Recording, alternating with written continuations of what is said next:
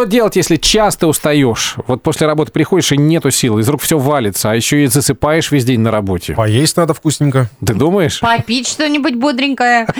Давайте разбираться вместе с нутрициологом Заирой Шавлоховой. Она сейчас на связи с нами. Заира, доброе утро. Доброе утро. Мучает усталость и сонливость. Смотрите, в целом недомогание в теле дает сигнал, конечно же, в мозг. И мы испытываем вот усталость, как вы уже сказали, да, эмоциональный спад, и в целом ничего не хочется.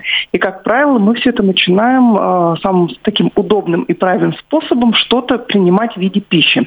Вот давайте немножко разберемся, что э, нам должен здесь помочь кишечник усвоить или впитать определенные витамины, чтобы мы могли чувствовать ту же самую работоспособность, бодрость на следующий день и, в общем-то, легко вставать и просыпаться. Да? Что Поэтому, есть? Да.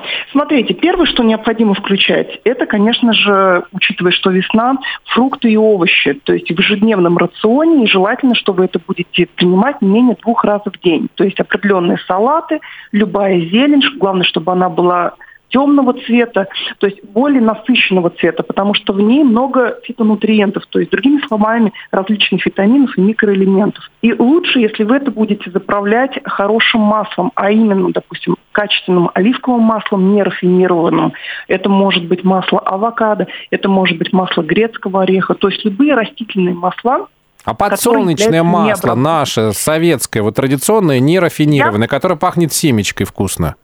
А, я бы рекомендовала от него отказаться, потому что оно раздражает кишечник. А когда мы получаем воспаление кишечника, то у нас не усваиваются такие, допустим, витамины, как цинк, витамины группы В или, допустим, D, который является как раз-таки регулятором нервной системы и дает возможность именно чувствовать усталость и так mm-hmm. далее. То есть вообще приводит к депрессивному состоянию. А вот эти масла, которые перечислены выше, они наоборот дают акцент на то, что мы восстанавливаем стенки кишечника, убираем вообще воспалительный процесс. Mm-hmm. То есть если это нервное, надо обратить внимание, получается, на цинк, на витамины группы В. А, это правильно. Знаете, интересный момент я бы здесь заметила.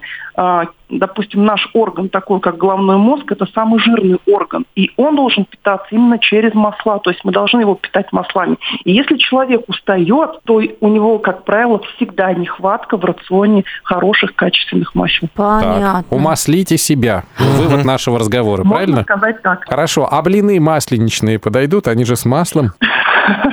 Прекрасный вопрос. Блины, смотрите, я бы здесь вообще исключила. Иногда, конечно, блины приятные, но в целом э, я, конечно, за то, что минимизировать глютен, то есть мука, особенно если это белая очищенная, да, на регулярной основе, конечно, блины нельзя. Спасибо. Я напомню, что на связи с нами была нутрициолог Заира Шавлохова, и мы выясняли, как кишечник влияет на нашу усталость и сонливость, и что делать, чтобы этого не было. Спасибо. Всего доброго.